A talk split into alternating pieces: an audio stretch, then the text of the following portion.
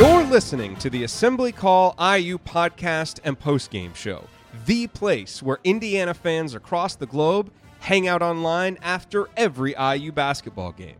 Join us for our live broadcasts on Thursday nights and immediately following every I U game at our website, assembly call dot com. That's assembly call dot com.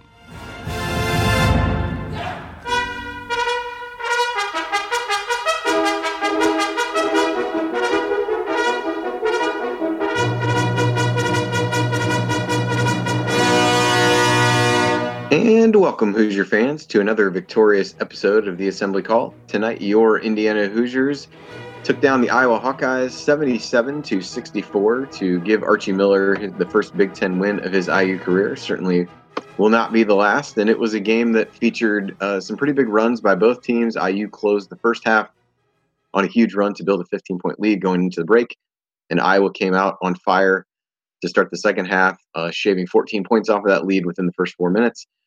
Uh, I U subsequently ripped off an eighteen oh run to really put the game away, uh, culminating in a Josh McRoberts or a Zach McRoberts runner uh, that put I U up twenty-one, which I think was the biggest lead of the game. So uh, definitely a game of runs, but an interesting game, and, and a lot of good things came out of it for I U. I'm your host, Andy Bottoms, here with Ryan Phillips, and we will break it all down for you on this edition of the Assembly Call I U postgame show. And let's start tonight's show as we start every show, and that is with our Hoosier Proud banner moment.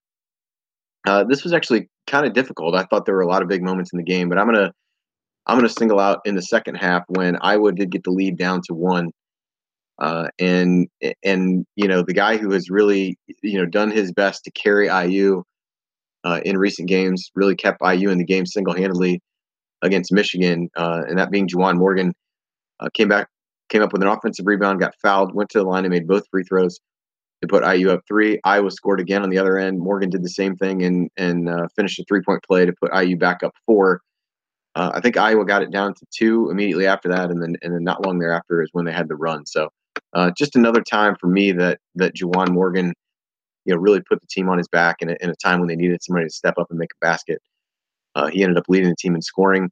Uh, again tonight, had fifteen points, ten rebounds, four of those on the offensive end, uh, and really just continued to be incredibly active on on both ends of the floor. I thought he played really well, was one of a number of guys who played well, but uh, when this team really needed somebody to stem the tide, up and did that. And so uh, that's that for me was the banner moment. But again, I think we'll get to a lot of moments and a lot of players who had uh, who had good moments in, in this game. And, and I thought uh, one where I U uh, did a lot to to kind of erase how how they played against Michigan, although that early stretch in the second half was was somewhat reminiscent. But uh, Juwan helped pull them out of it. And I thought, again, they got really good leadership from him and, and Colin Hartman in particular uh, in the front court. And the banner moment, as always, is brought to you by our friends at Hoosier Proud, an Indiana-based t-shirt and apparel company that is by Hoosiers for Hoosiers. So why should you check out their website, hoosier proud dot com? Well, here are three good reasons. Number one, their designs. Hoosier Proud is officially licensed I U gear, as well as a bunch of really cool and interesting designs that are inspired by unique elements of the Hoosier State. Plus, they are the official provider of our Assembly Call logo shirts. Uh, I know I can tell you that I did order, uh, Jared and I mentioned this on one of the shows around around Black Friday, that I ordered uh, one of their Script Indiana shirts, uh, got it within a couple days, and uh, really comfortable, really high quality shirt, and was uh, you know excited to be able to, uh, to buy something else from Connor and the guys at Hoosier Proud. Number two, their philanthropy. Uh, Hoosier Proud donates a portion of the revenue from their t-shirt sales to specific Indiana-based charities. And the number three reason to visit hoosier proud dot com, their generosity. As an Assembly Call listener, you get fifteen percent off of your entire order. Just use the promo code ASSEMBLY at checkout. Check them out again at hoosier proud dot com. All right, it's time to move the ball, find the open man, and get some opening thoughts on the rest of our team, which tonight is just one man, as it's a, a two-man show tonight with Ryan and I. So uh, I bring to you Ryan's rant, brought to us by the big lead dot com. Ryan, what was your rant from the game tonight? You know, I, I if I was going to do an anger rant, it would be the way they came out at halftime, and it looked like it was heading that direction for a while, that I would have to do something negative um, because Indiana had that big lead at halftime, and you know, let it get down to one point. But uh, it was the score was forty-three forty-two with sixteen oh four to go in the game after Indiana had had a fifteen-point lead, um, and Iowa just cut into it huge. Uh, by the three oh six mark, it was seventy-seven fifty-five Indiana. That's a thirty-four to seven run over the next thirteen minutes. And, and what Indiana did and the way they did it was on the defensive end and rebounding. They did not let Iowa get wide open looks. They did not let Iowa get Um, you know, drives to the basket. When they did go into the post, they contested. Um, I thought that they just, and, and they also, they rebounded. They out-rebounded Iowa forty-seven forty-two. Um, and a lot of that was positioning. You you could just see they were out-positioning Iowa. Um, they put a lot of pressure on the perimeter as well. They caused eighteen turnovers, while Indiana only had ten in this game, which is ten is sort of hovering right around where Indiana's been most of the last couple weeks. Um, which, look, it, there's still some work to be done there because a few of those turnovers were kind of inexcusable. But at the same time, the improvement from last year is such that it, it's kind of, you're giving them a little bit of a grace period here to get even better. Uh, but I thought that that the way Indiana handled itself after Iowa got the game close, they started pounding the ball inside. They started driving and kicking. They started playing through the paint, doing all those things that Archie Miller, you know, preaches. And then a couple, you know, they got a couple open looks from three too. There was a nice screen and roll, or screen and pop by Hartman to get open on the perimeter. He knocked down a three. Uh, everybody sort of crashed into the paint on one play, and uh, Josh Newkirk was wide open for a straight on three and nailed it. And I'm starting to feel very confident with Newkirk taking that straight on three. That that seems to be his look, and uh, you know, he's hitting those. Um, and and I, I thought, you know, even with a shaky performance from the free throw line again, fifteen of twenty-three, sixty-five percent. I still thought that they played solid enough all the way around to, to get some things done. De'Ron Davis, it's clearly in his head at the free throw line, and we'll talk about that, I'm sure. He's got to get that cleaned up, uh, even airballed one tonight. But at the same time, the rest of his game was fantastic. He was uh, a guy that Indiana could rely on inside, and and really Iowa had no answer for he or Juwan Morgan. So I think just that run in the second half showed, hey, you know what, this team can make some mistakes. Uh, they can get into some bad play. And when they do that, it's so clear the difference between what Archie Miller wants and what they're doing that Archie Miller can call a timeout and say, all right, now play my, you played your way, now play my way, and watch what they do when they play his way. And, and, you know, they ran Iowa off the floor. This final score was not indicative of how, uh, how much of an easy win this was for Indiana after they started playing well. Yeah, I think Iowa scored the last nine to to make it the margin that it ended up being. And I, I agree with what you said about the defense. I thought in the first half in particular, and then and then again in the second half, that, that stretch in the first half, they forced a lot of consecutive turnovers to a point when I, I tweeted out that Iowa just shot just so they wouldn't turn the ball over. And and that really, I guess in in contrast to teams of the of these last few years that seemed to draw their defensive confidence from how they were shooting the ball, period of time, they took great pride in how they were playing defensively, and it really translated into being effective on the offensive end. And uh, they, they went got away from that at the beginning of the second half, gave up a lot of wide open threes, but they got back to what they were doing well uh, in that middle part of the second half, and they really uh, started to build the lead back up. Well, so and it's listening. Funny because oh, God, God, right. oh, let me just jump in real quick before I interrupt you as always. Um, before, or I guess like last year, we would see a lot of five-minute stretches of good defense, and then the rest of the game will be bad, you know, and we kind of be like, whoa, a five-minute stretch of good defense, huh? But I feel like this year the five-minute stretch is the other way, you know, and it's it's really is a lot of periods of great defense, and and I think that everybody's really appreciative of of what they're getting out of this team from that end. Yeah, absolutely, absolutely. You're listening to the Assembly Call I U postgame show. I'm Andy Bottoms here with Ryan Phillips, breaking down Indiana's seventy-seven sixty-four win over Iowa. Uh, Ryan, you touched on De'Ron Davis. There's a couple other guys I wanted to get to before we hit the first break because I thought they both deserved it. So we'll touch on De'Ron first because, uh, you know, you, you brought him up, and I thought uh, was another guy that in the midst of that run uh, in the second half, I think it started when he came back on the floor, and they really focused on getting him the ball. Uh, and he and he responded. He finished better around the rim. He did, you know, he struggled there earlier in the game. The, the free throw shooting, as you mentioned, uh, seldom is there a game when you are able to both airball and bank in a free throw. Um, so yeah, I no, think that really pretty hit. much, I think that pretty much tells you where he's at at this point. From the that's hitting line. like the, that's hitting like the fifth grade, hitting for the fifth grade basketball cycle right there. Yeah, exactly. Exactly. But I thought he did really well during that stretch, was the recipient of a couple really nice passes from Colin Hartman. um, but did better finishing around the rim in that stretch. Even had the steal where he went coast to coast, and I was just hoping that he wouldn't careen into the fourth row when he uh, when he got fouled there. But I thought he played really well in that stretch. I thought the difference was for me was, it, you know, one of the reasons that that he struggled against Michigan was partly because he was he he had so much trouble on the defensive end. But the other part was I U wasn't able to offset that by really force feeding him the ball. And at that, and it got to a point against Michigan where it was like you just you literally could not have him on the floor because he what you weren't taking advantage of the of the strengths that he had and the advantage that he brought to the game, and he was just getting torched on the other end. And I thought that tonight he played better defensively. There were more obvious matchups for him, but I thought I U did a better job of really getting him involved to a point where even if he was going to give up some buckets on the other end, you knew that he was going to be able to contribute because they were so intent on getting him the ball.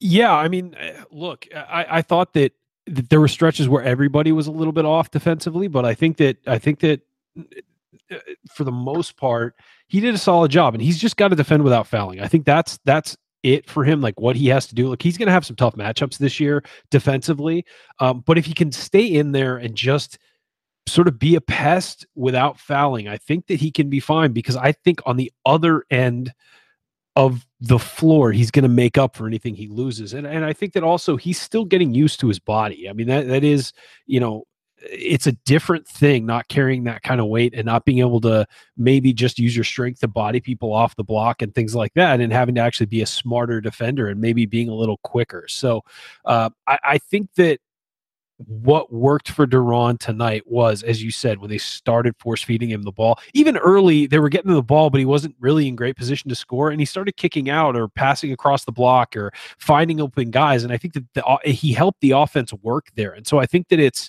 you know, the key is going to be for him to recognize the double team, because people are going to throw that at him a lot, recognize where it's coming from and where the open guy is, and and moving the ball, um, you know, and punish them for double teaming him. Because eventually if they, if he, if Indiana keeps punishing teams for doubling the post, other guys are going to be open, and they're going to, they're going to find ways to get open. Yeah. He, uh, you know, he finished the game with no fouls at all, which uh, I think I, when I wrote the, the post game email after the Michigan game, he had had at least three in, in all but one game uh, to that point. So uh, that was that was definitely a positive. Had four blocks, to your point, was active in that regard on the defensive end, and ended up with thirteen points and six rebounds in eighteen minutes. It's just a matter of how they can how they can play him in stretches and allow him to be effective, because they need him to play more minutes than than just eighteen. But um, yeah, no, and, you know, and also I, thought, I think this is an awkward matchup for him, though. I mean, as you said, like, Iowa's got more stringy, quick, big guys who'd like to get up and down the floor. That's more of a Juwan Morgan task, I think, defensively, as as you sort of pointed out. Um, and that's why I think you saw Colin Hartman in the post a lot more defensively.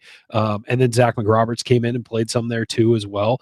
Um, so I think it was, yeah, you're right. It was a little different and a little awkward fit for him, but at the same time, uh, he made it work, and and he was very efficient offensively when he was in there. I mean, eighteen minutes to get thirteen points and take eleven shots is uh, is very efficient, especially considering he went to the he went to the um, to the free throw line nine times. Yeah, I mean, I actually thought tonight's matchup was was a little better for him than the Michigan game. I think like playing I mean, against that's Wagner, probably true. Playing against that's Wagner in the Michigan offense is like his own personal hell, I feel like. So. Um, yeah, yeah no. Tonight was better when they had, at least when they had like Pemsalin, who's a little bit more of a back of the basket right. guy, and, and he only played eighteen minutes for Iowa. So yeah, yeah, I thought that was positive. So um, the other guy I wanted to touch on was Colin Hartman. Um, it, he was again take take whatever you want from plus minus for a single game. He was plus twenty nine in twenty minutes of action, thirteen points, five rebounds, two assists. I actually would have guessed he had more assists than that. No, no turnovers yeah, and a steal. Too. Um, I, he just made the two passes I remember well. I think that's why I thought there was more, but the two feeds to De'Ron Davis during that stretch in the second half were fantastic, and he really could have had more points. He got a lot of open looks in the in the first half that uh, I think I U fans will will take uh, all day long for him to be able to get the kinds of open looks that he saw, and he knocked them down uh, in the second half. I thought really battled uh, on the glass. You know, took took down a one handed rebound at one point, and and turned the rebounds into fast break opportunities for I U a couple of times, but he would take the rebound off the board and start pushing the ball off the floor. Um, just thought it was a really, really good game from him, and all the, you know, hashtag Colin Hartman things that you want to throw in there uh, were in play for him tonight. So what uh, overall thoughts from you on Colin's performance? Yeah, look, he's a guy who just gets everybody together. And Galen and I talked about this on on Saturday, uh, even after the Michigan game. It's just like it, it's almost like he's a dad out there, and the team doesn't want to disappoint him. You know, when he gets in there, it's not it's not that they're afraid he'll be angry. It's that they're afraid they'll disappoint him. And and you know, he knows what he's doing. I will say, you made a great. Um, You made a great point about him pushing the ball. He and Juwan Morgan can both do that off a rebound, is push the ball up the floor. Uh, they've done that before. They, they're decent ball handlers. You know, maybe they're not going to go coast to coast, but they can get it up the floor, put the pressure on the defense and somebody to come up and stop the ball. And that spaces things out and, and, and gets other guys open. So it's, it's a real luxury to have that with two guys like that. And apparently De'Ron Davis can do it too. Although, you know, I hope we don't see that too much this year, but uh, yeah. De'Ron, De'Ron running the floor, that, That reminded me of the one time that I, I remember one time Shaq got a rebound with the Lakers and led the break. And I was just kind of like, oh God, oh God, oh God. The entire yeah, that's time. Exactly what I was saying as De'Ron was dribbling down the floor in my living room. So yeah, I think it was, it was eerily similar to what you're describing there. For yeah. Sure. Uh, but you know, that was, it, it's nice to have multiple guys who can grab a rebound, get on the break, because Archie Miller said he wants to play fast and he wants to score in transition. Um, obviously it's not the same offense as last year, where it's based almost solely on getting up the floor fast and getting into the offense. But you know, if you can get easy buckets in transition, that's great. And you saw guys like Newkirk, and that's why guard rebounds are so important. You saw Newkirk, Robert Johnson, uh, Morgan, and, and, and, um, and Hartman all being able to grab a rebound and go tonight. And I thought that was, that was a big deal. Yep. All right. Coming up on the Assembly Call, I'll point out today's meaningful moment you might have missed. Then we'll go inside the numbers. All that when we come back on the Assembly Call. Stick with us.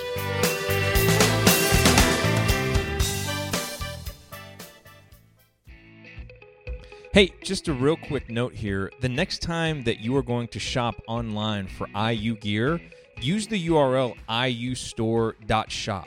That will take you to the official I U online store, where they have anything you could possibly want. Candy stripe pants, the Script Indiana warm-up shirt, all kinds of I U gear. And that U R L, I U store dot shop, is actually our affiliate U R L. So when you use it and buy something, we get paid a commission. So it's a great way for you to shop for the I U gear that you need and to support the Assembly Call at the same time. Again, the U R L is I U store dot shop. Please bookmark it and use it the next time you're looking to buy I U gear. We appreciate it. Now back to the show.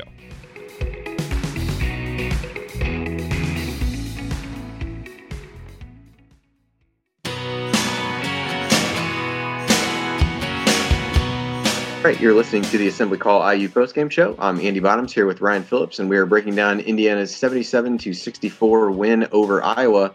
Uh, and tonight's uh, meaningful moment that you might have missed, there there are a few that I had here, so I don't want to, you know, give like six. Uh, so maybe I'll only give four. No, there were there were a couple that uh, there were a couple that stood out. I think one, uh, I'll bring this one up first, just because of uh, uh, we just got done talking about Colin Hartman. I thought you saw a lot more uh, kind of outward shows of emotion from him at various points during the game. Um, really, a couple of times when they went to timeouts, um, you know, you know, pumping his fist and and just. just more demonstrative, maybe isn't the right word, but than, than what we've seen from him in the past. I thought that really, um, you know, spoke to his intensity level, and he really carried that forward into the game. And I think, you know, to a certain extent, I, I'll tie in one of the other moments I saw. This was truly a moment that some people might have missed. It was in the first half. Uh, Iowa player got the ball on the wing for what would have been a wide open three. Guy made a really nice closeout, didn't jump at him, and like the entire bench in in unison was like clapping uh, at how good the play was, and just kind of. Was cool to me to see, one, everybody recognized the, the good play that was made, and two, just how into the game that they were and, and kind of supporting one another. So uh, it was it was interesting because they all just like at the same time, six or seven guys right in a row started clapping. I thought that, you know, was a good show of, you know, togetherness and some of those kinds of things. And, and you know, I think that's what you need to see, because this isn't a team that's going to overwhelm anybody, I think, uh, you know, physically or just from a sheer talent standpoint. So that kind of togetherness that the, the guys showed on the bench and the emotion that Hartman Uh, showed on the court, I think, become increasingly important for a team like I U's. Uh, Ryan, any moments that uh, stood out to you? Uh, you know, I, I thought one of my one of I thought the biggest moments, and and it was um, when, and I don't remember when this was in the second half. I don't remember exactly, but Juwan Morgan battled for a rebound, mistimed his jump, caught it, and then laid it in with some spin on it. I'm not sure exactly when this time was, because Juwan, you know, had such a nice night, um, but he kind of like battled for an offensive rebound. And outworked three Iowa players in there, managed to get the ball right back up, spun it off the backboard and in. And I think that was kind of like, that felt like closing the door. And that felt like, okay, no, this is Indiana's game, because Juwan Morgan's not going to, not going to let that kind of thing go.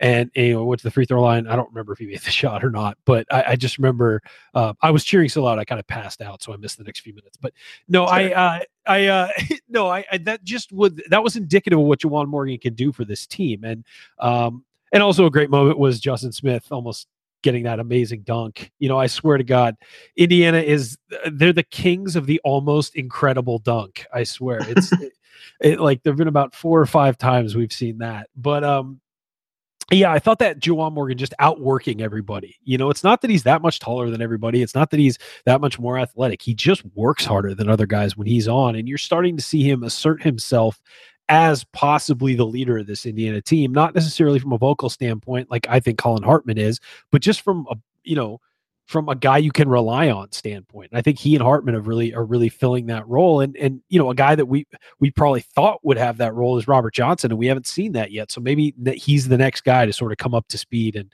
and, and, and get to that level. Um, but Juwan Morgan and, and, Hartman are just guys you can rely on right now. You know they're going to be there. You know they're going to play their tails off, and you know they're going to do the right things and be in the right places. Yeah, I think that theme of of the older guys, uh, the the veterans being more established as leaders and being, um, you know, kind of game in and game out guys we talk about that played really well uh, has been a good theme to emerge over these last handful of games. Even though the Michigan game was not not one we want to talk a whole lot about, but I think that that trend continued there.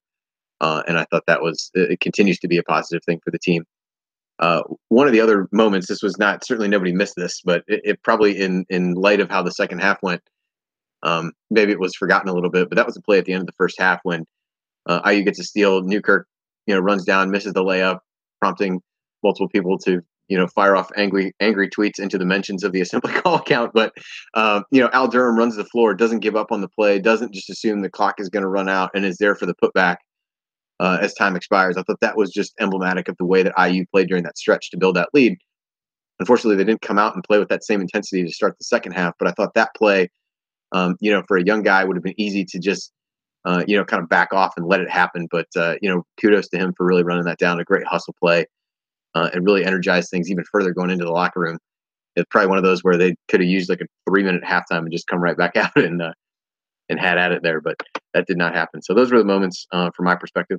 Yeah, I thought I thought that was uh, a great play. Just hu- just straight hustle from from Al Durham when everybody else was standing around. Yep, exactly, exactly. I mean, the Iowa players had kind of given up on it, and he just ran past everybody. So uh, another great play from him. One of one of many that it feels like he's uh, he's putting on his highlight reel for the for the season. You're listening to the Assembly Call I U postgame show. I'm Andy Bottoms here with Ryan Phillips, breaking down Indiana's seventy-seven to sixty-four win over Iowa. And now it's time to go inside the numbers. Uh, you know, w- when you step back and look at this, uh, another game where I U allowed an opponent to shoot over forty percent from three-point range. But that's just kind of par for the course, I would say, at this point. Uh, for the, for well, the way they've got good shooters, man. They've got, you know, they've got. Yeah, they do, and a lot of them were open looks. I mean, the reality is the quality of most of the three-point shots. There were a couple where it's just like, you know, you throw your hands up and there's nothing you can do. But but by and large, three pointers that they got and made were were ones that were clean looks for good shooters, as you mentioned. Um, so that continues to be a, a, a bugaboo for I U. Actually held Iowa to lower two point shooting than uh, than three point shooting. So you know, kind of a weird trend there. Uh, for I U's part, they did get to the line twenty-three times uh, on sixty-six field goal attempts. So uh, another good free throw rate game for I U. Converted on fifteen of those. Um, you know, De'Ron Davis was three of nine, so really you take out, he had six of the eight misses. Um, thought that other guys did well. Robert Johnson got there four times. Juwan was there four times. Um, so another encouraging sign. I U, from a three-point shooting perspective, actually made eight of twenty-one from deep, so uh, one of their better shooting performances of the season. And I think, for the most part, again, those were good looks. Um, you know, Hartman, as I mentioned, missed some Uh, some good ones. Devonte hit one that was uh, one that was a you know really good shot off the catch. Hit another you know kind of prayer at the end of the shot clock that was uh, that was answered. Newkirk stepped into a into a good one in the second half, I believe. But uh, you know Robert Johnson continued to struggle from there. Um, but I U did shoot the ball a little bit better from deep. Um, fourteen assists. I think that doubled the total from the uh, from the Michigan game. Just ten turnovers, so back onto a more positive trend there. Those ten turnovers led to just ten Iowa points, whereas Iowa's eighteen turnovers led to twenty-two points for I U. Um, bench points were about even. Um, any other any, any other numbers, Ryan? As I just kind of you know rattle off some of these, any any of these really stand out to you? Anything that I did not hit that you thought was uh, particularly well, meaningful in the game? That you just took them all? No, uh, I would say I, one one that stood out to me when I looked at the box score, and um, I guess I probably should have figured this because they never lo- they were never behind in the second half, even though Iowa made it close. Was Indiana led for thirty-four minutes and fifty-two seconds of the game, um, whereas and Iowa had it for four minutes and six seconds. So this was a game where Indiana played from ahead, and you know, even though Iowa made it close, I felt like Indiana controlled the game from the outset. And I'm not sure how many games we've seen Indiana really control a game that much um, this year. Maybe, you know, maybe one or two others, but this was against a Big Ten opponent. And and look, it's it, the other statistic I'll say is they're one and zero at home in the Big Ten, and, and they're one and one in the Big Ten with what we all knew was going to be a tough task going to Michigan following that Duke game and following. You know, Michigan getting hammered and, and an early morning start and all that stuff. Galen and I talked about it this weekend. We talked about it before the show. That was going to be a tough test, and maybe don't judge them by that.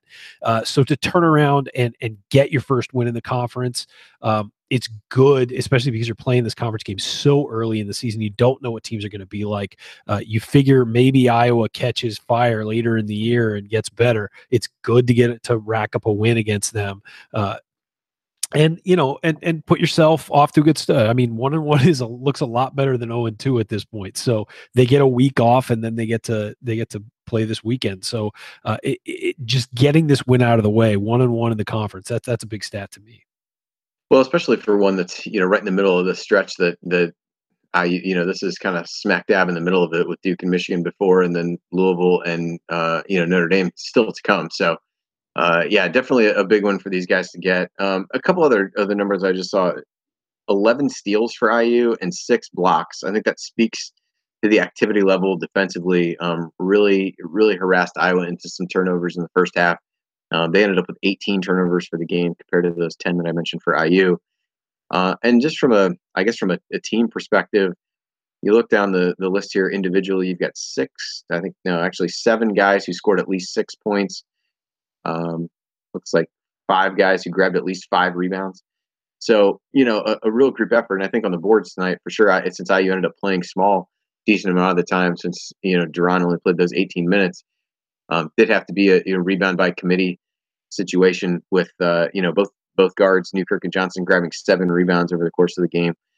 Uh, second on the team behind, uh, behind Juwan Morgan. So, yeah, uh, you know, I, I, a lot of people contributed. I think one more thing worth mentioning is, as you said, Iowa finished the game on a nine oh run. This was seventy-seven fifty-five before garbage time. And, and and what's funny is that last year, if Indiana scored seventy-seven points, they were probably losing the game. Uh, you know, at least at least that would feel like it if you told me before the game. So really happy with that defensive effort against an Iowa team that can get up and down the floor.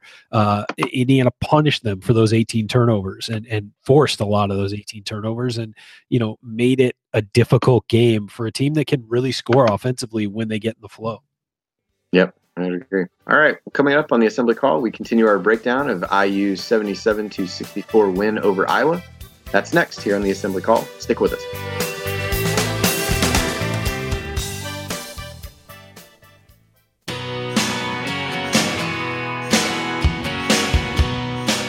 To the Assembly Call I U postgame show. Catch us live immediately following every I U basketball game and every Thursday night on our YouTube channel, youtube.com slash Assembly Call. You can also view all of our live broadcasts right on our homepage at assembly call dot com. I'm Andy Bottoms here with Ryan Phillips, and we are breaking down Indiana's seventy-seven sixty-four win against Iowa. And Ryan, we've we spent the better part of the uh, of the first segment really touching on how well the front court played. Did not touch at all on the backcourt, and and while Um, you know, none of those guys led the team in scoring. The top three scorers were the, the trio of front court players we talked about already. Uh, a lot of positive contributions from from those guys. Let's start with Devonte Green, who I thought really gave a good spark in the first half. I think he had ten at the break, ended up with twelve points and four assists uh, for the uh, for the game in its entirety. Uh, and he's been a guy who's been up and down. I think you saw some of that uh, in the first half, but you also saw Um, the reason that he needs to play, because he can just simply do things that other guys on this roster can't do in terms of creating shots and uh, and some of the plays he made. How how would you assess his performance uh, off the bench tonight?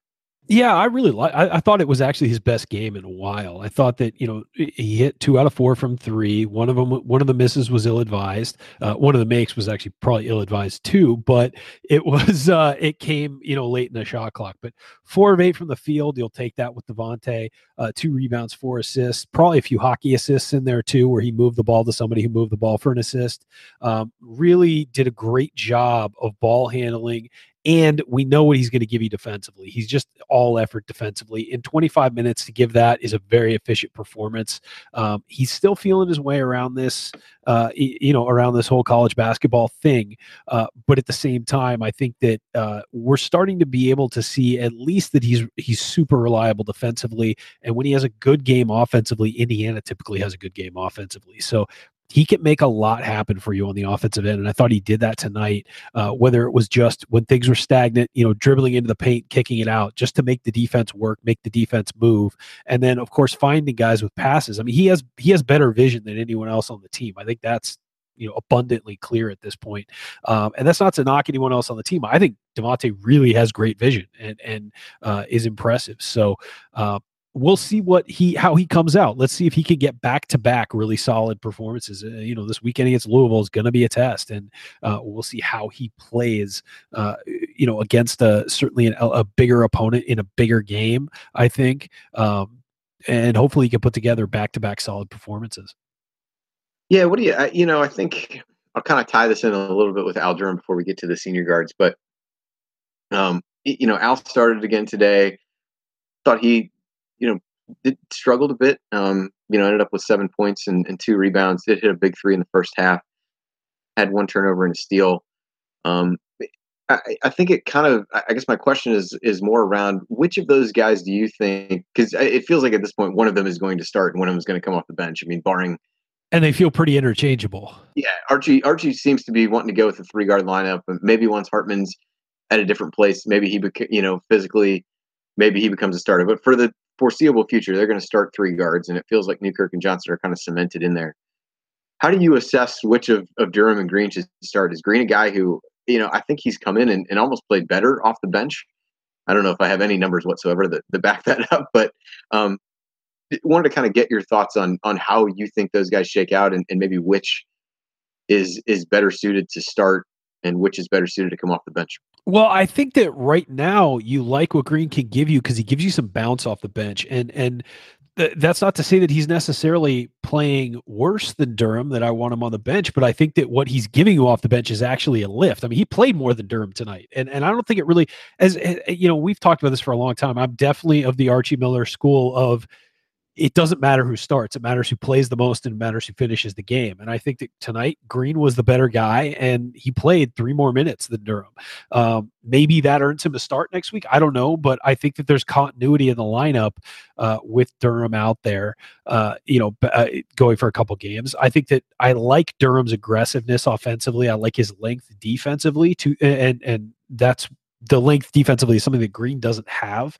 Um, but at the same time, Green played better tonight. He just did, offensively especially. Um, Durham's always going to give you a great effort defensively, and I think Green always is too. So I think what separates them is is offensively. But I, I think that Green is more interchangeable with Newkirk than he is with Durham, because he's the guy who is going to be ball handling more and who is going to try and get everybody in the right spot and make some plays for you. And I feel like that's becoming Newkirk's thing. I, I like what Josh Newkirk can do in transition when he gets out and runs, uh, whether it's pat, it's giving the ball up or uh, finishing. So I think that, you know, it's one of those two guys I think are more interchangeable than necessarily Durham and Green, because what Durham gives you defensively is a second guy who could do what Robert Johnson does. And that's, and that's defend a really good perimeter player.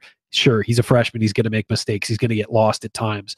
Um, but at the same time, what he can give you de- uh, defensively with that length and that aggressiveness, it, it isn't found a whole lot of spots on this roster. So um, I, he can guard one through three, I think, pretty pretty easily. And uh, he's shown himself to be a solid rebounder, although a guy like Newkirk and Johnson both pulled in seven rebounds tonight, which was huge. Yeah, I think, you know, Durham, he only shot three of seven. I didn't necessarily feel like he you know, maybe a, one of the three pointers was not a great shot. I didn't feel like he took bad shots. I just didn't feel like he made no, I, shots, which I, you and know, I love, which, I love his right-handed floater, man. I love his right-handed floater. I love it. So yeah, that one, that one hit every part of the rim and just did not go down. The one that he, the one they put up in traffic tonight, but talk Josh Newkirk, Robert Johnson. Um, You know, these guys, maybe I have a different appreciation after having manned the uh, Assembly Call Twitter account for the last two games. I might have a different appreciation for just how frustrated some fans are with these guys.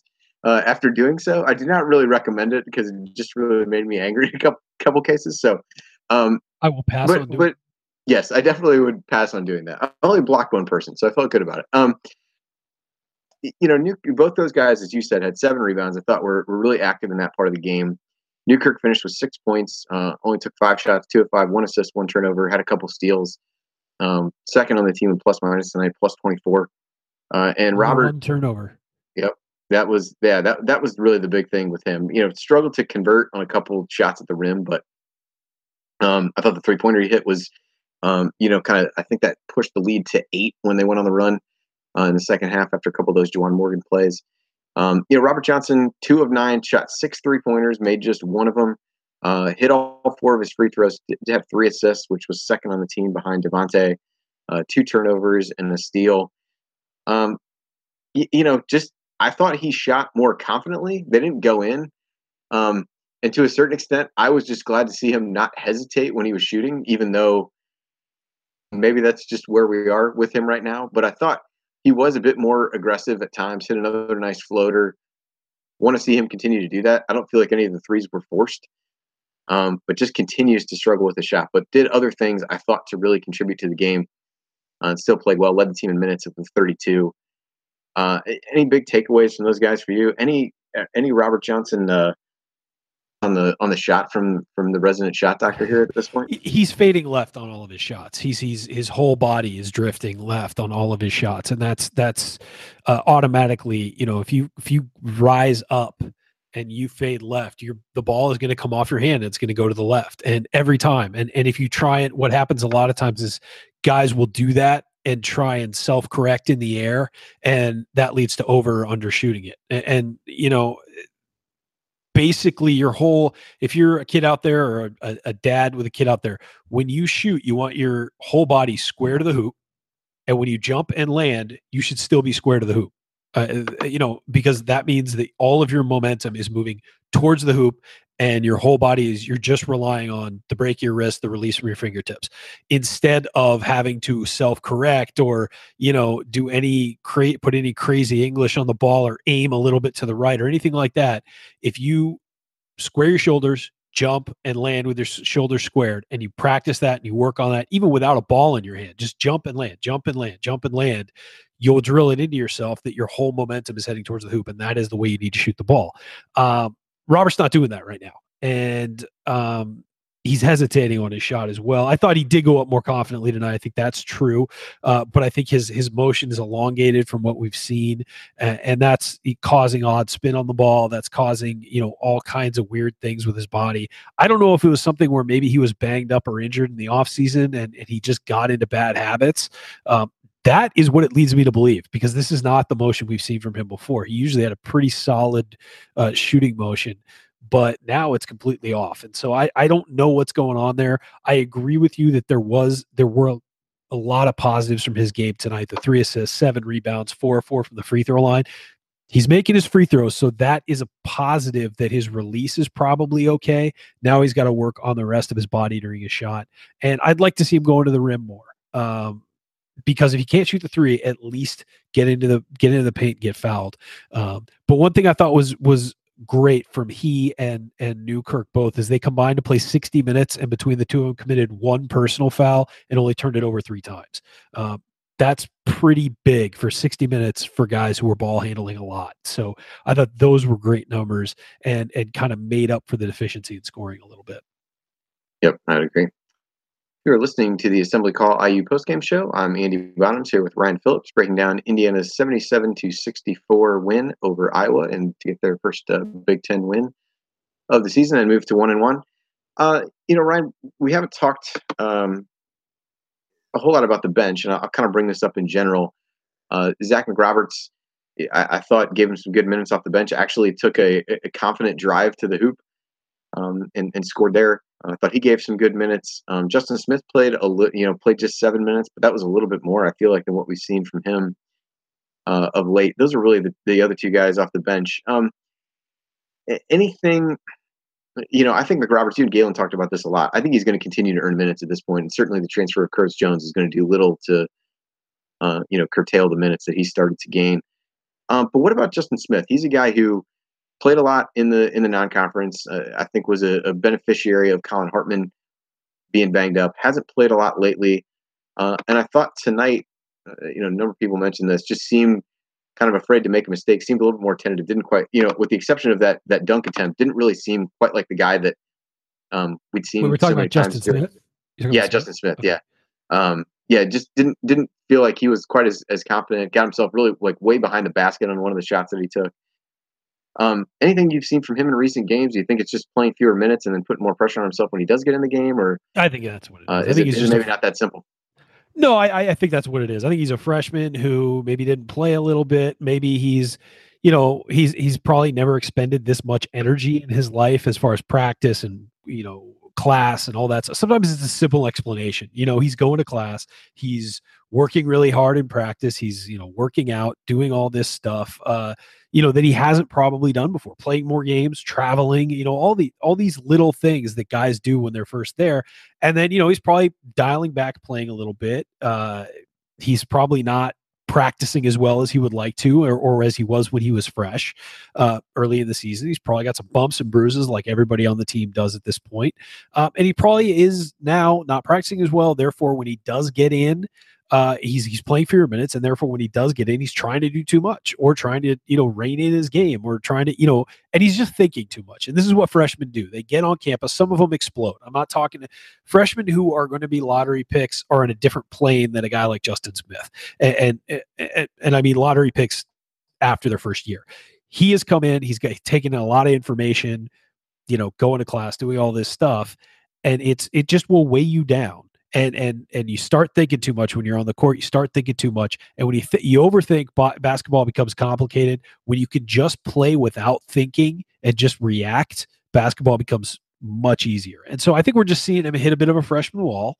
Um, he'll probably catch a second wind. Maybe having a week off will help. You know, pretty much having a week off before Louisville will help. Um, But, you know, you're going to see these guys, these freshmen, sort of go through that and hit the wall a little bit, come back, hit the wall. Um, And that's just natural for freshmen. So I'm not concerned about it at all. I think it's just, you know, he only had seven, he only played seven minutes tonight. Uh, and, and it was, like you said, oh for four, two rebounds, an assist, uh, and a turnover.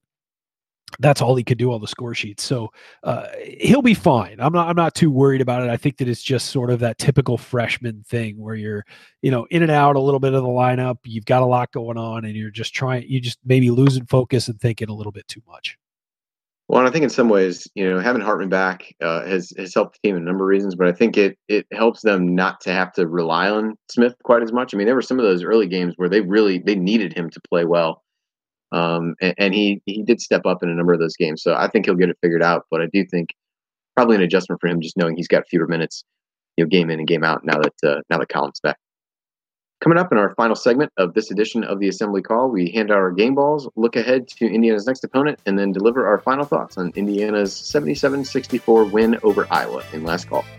That's next here on the Assembly Call. Stick with us.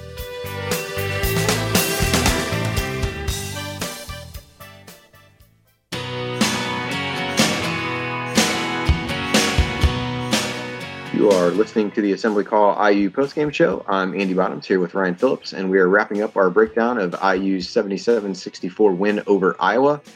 Uh, we're going to start with our game balls. Uh, Ryan, I will let you go first. I think, um, you know, Galen did, made, and some would say made a mistake in uh, in letting you go first in a game in which, you know, arguably only one player was really worthy of such an honor.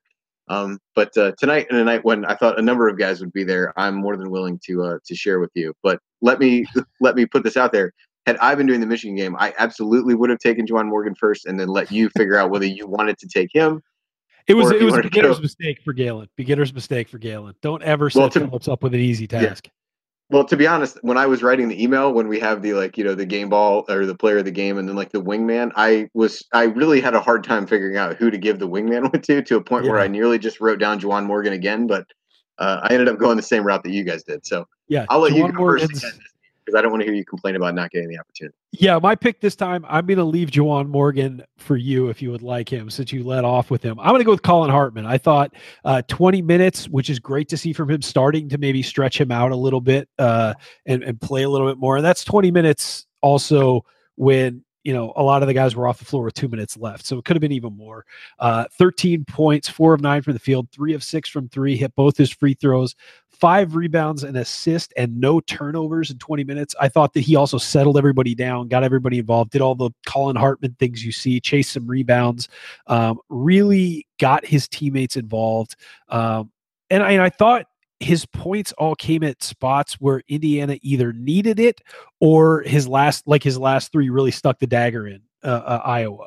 Um, I thought that he's, he just shows up in important moments and plays very well. And, and there's nothing you can, you know, you can't say anything better about a player than the fact that he shows up when he's most needed and he rarely disappoints you. And, and um, I, I thought that that was a great game for Colin. His, I thought it was maybe his, probably his best since he's been back, and hopefully, you know, he's just going to keep building on it. Yeah. I would have been, I would have been happy to go with, uh, with Hartman uh, had he been, had he been available here. I did think he was fantastic. I thought he was just, you know, played really well when, uh, when they went zone. He played in the middle of that zone, made a lot of good decisions. Um, that led to, like I said, I was surprised he only ended up with two assists according to the box score that we saw. Um, but I thought that his just general stat line was was reflective of how active he was on both ends of the floor. But I will go with Morgan. Um, thought he he deserved the honor as well. I mean, when you look at his last six games, uh, really has played played well in in the vast majority of those. So if you go back to the South Florida game, fifteen points, ten rebounds, then follow that up with twenty-eight points and eight rebounds against Arkansas State. Only had seven in the Eastern Michigan game, which was a little bit, you know, with the zone was a little bit odd uh, for him there, but had seven points there. Then Duke, fourteen and six, Michigan, twenty-four and eight, and then tonight, fifteen and ten. Um, just continues to play well, and really in key spots when I U needs somebody to make a play, to make a basket, uh, in the case of the Michigan game, to really keep I U competitive. Um, and in the case of the game tonight, to, to build a little bit of that cushion back up and really get the ball rolling uh, in the way that it needed to go. Um, I, I thought that that he did that again tonight, and really is coming into his own. As you said earlier, not necessarily the most vocal guy when you, you kind of do comparisons of, you know, he and Hartman and, and some of the other folks on the team, but uh, certainly leading by example, playing different, you, you know, able to, somebody I U could put in in bigger lineups and smaller lineups, uh, and really just getting it done on both ends of the floor.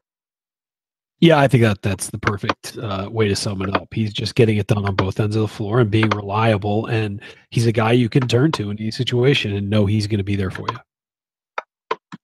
All right. So up next for I U is the game against Louisville on uh, on Saturday. I think it's an afternoon tip. I don't know exactly when the tip is. I'll look that up here in a minute. But uh, when you look at two, two o'clock, two o'clock Eastern um, in in Louisville. So um, you know, you look at Louisville coming into the season, obviously take all the other off the court stuff out of the mix. Um, that's certainly, you know, kind of a cloud hanging over what's going to happen there.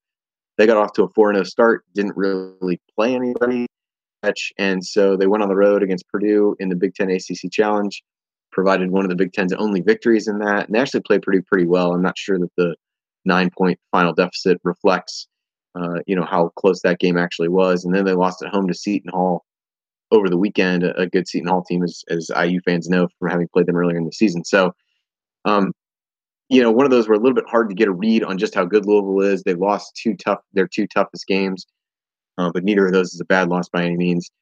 And then when you look over who they beat, you know, they got a, a couple, you know, eleven point wins over, or they got an eleven point win over George Mason, nine point win over Omaha, uh, doubled up Southern Illinois, eighty-four to forty-two, and then uh, beat Saint Francis of Pennsylvania by twelve. So, a little bit tough to say. I mean, statistically, they profile really well defensively, which is a surprise to no one at this point. They're twelfth, as I look at the KenPom numbers right now, in uh, in adjusted uh, defensive efficiency.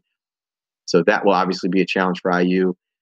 Um, kind of middle of the pack from a turnover perspective, which may allow everybody to exhale just ever so slightly. Um, but they've done a good job of not putting opponents on the line. They have a pretty solid defensive free throw rate. one of the keys that, that's been there for I U throughout the season. And they are in the top forty in both three-point and two-point defense. So I U is going to have to find a way to score uh, in the game. And that probably is a frightening thought for a team that struggled so much uh, to put the ball in the basket against Michigan. Um, high block rate for, for Louisville as well. They got a number of big guys inside who can really block shots and protect the rim. So finishing That's there, be- drawing fouls is going to be of extreme importance um, because if I U gets into a situation where they have to rely on their outside shooting, while it was great to see him hit eight tonight, I'm not sure that's a, a basket that everybody want to put, wants to put a lot of eggs into uh, at this point for sure. Um, o- offensively, Louisville is uh, currently fifty-seventh as I look at this on KenPom. I'm sure that'll change by the time people listen to this. Um, nothing really stands out uh, on from an offensive standpoint. Uh, both three-point and two-point shooting percentages are not all that great. Haven't gotten to the free throw line a great deal and, and just kind of right around the top one hundred in offensive rebounding percentage and turnover percentage. So um, will be a test for I U's defense in the sense that Louisville certainly has a very athletic team and, and a lot of different guys that you got to account for, whether that's Dengadel um, or you know B J King, some of the guys that they have on the more on the perimeter, uh, or uh, you know Ray Spalding and uh, Anas Mahmoud inside. So um, some interesting pieces there. Will be it will certainly be a challenge. Another tough road environment for I U. Uh, Juwan Morgan, I saw a quote from him after the game where he talked about, you know, one of the good things about these early Big Ten games was it gave them a chance to, uh, you know, to go on the road and kind of measure themselves from where they were a little bit earlier than they might normally have. And, and while I U had gone on the road against Seton Hall, um, you know, being able to go to Michigan, I think was a, a you know, while the result wasn't very good, as he said, if you kind of take it as a as a measuring stick, maybe something that they can uh, really look back on and, and say they learned something from that game. So be interesting to see. It's certainly a tough game uh, against the Louisville team that was was thought of highly coming into the season. Aren't going to have Brian Bowen uh, because of all the F B I investigation and those kinds of things, but uh, you know, still some talent on the roster. Wait, what F B I what? investigation? I, yeah, I don't know if you heard about that. It's weird. Um, no, so they, uh, but uh, certainly will provide a, a tough challenge defensively and. Uh, it's one that, you know, I U is going to have to try to find ways to be efficient on offense. Certainly not not exaggerating that by turning the ball over. Uh, and maybe they can get some of the guys in the foul trouble by really playing through the post and, and De'Ron.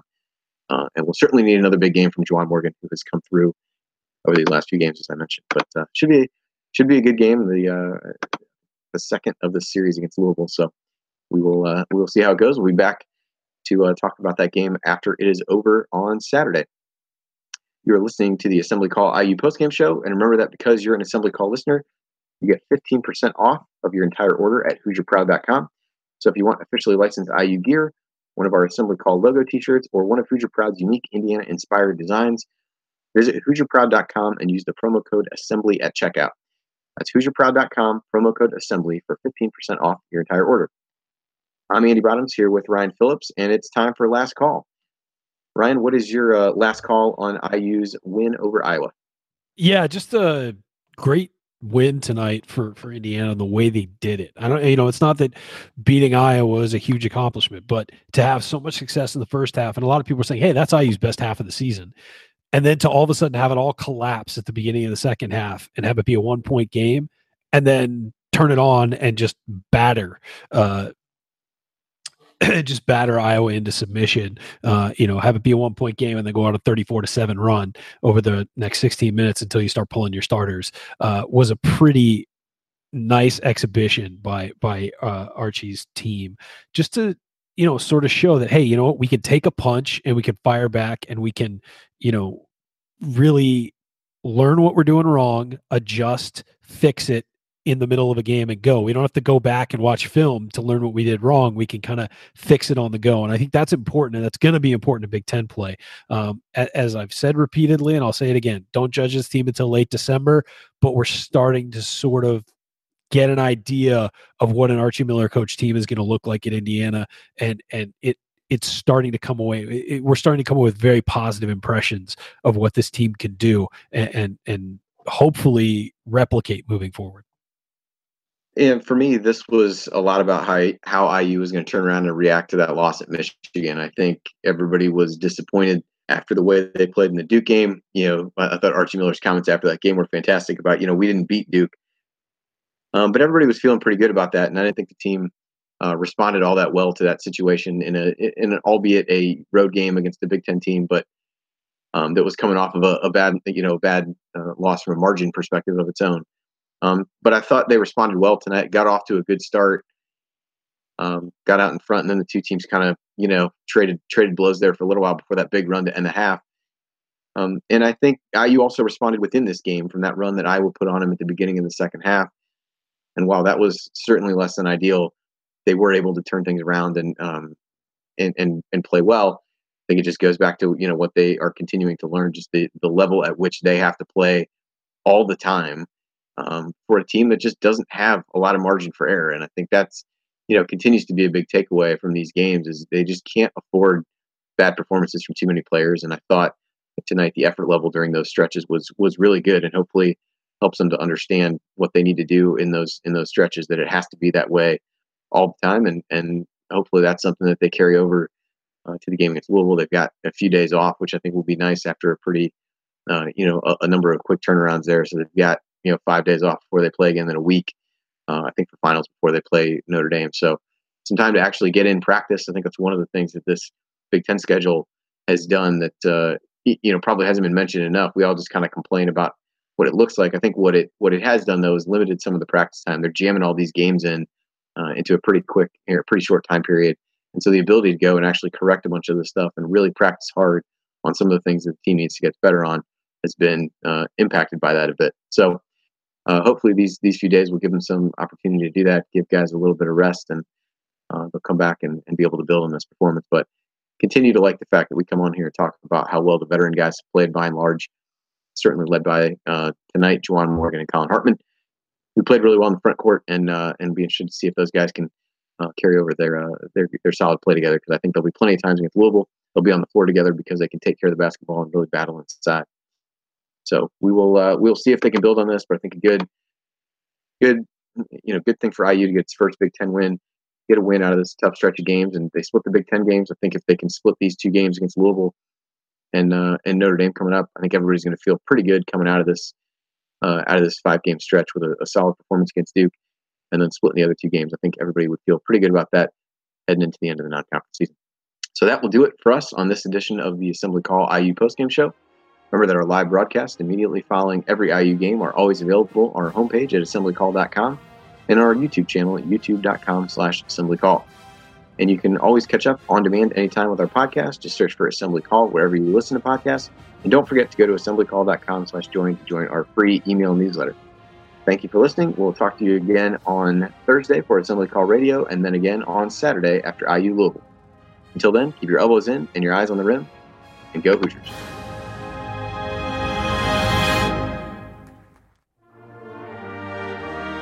Thank you for being here and for listening to this episode of the Assembly Call. We appreciate it. And we really do rely on the support of audience members like you to keep our show going and to keep growing. And so we have set up a page on our website at assembly call dot com slash support that lists five ways that you can support the Assembly Call. And we encourage you to choose whichever method is the easiest and most convenient for you. One of the methods is donating, and so many of you have donated, and we appreciate it so much.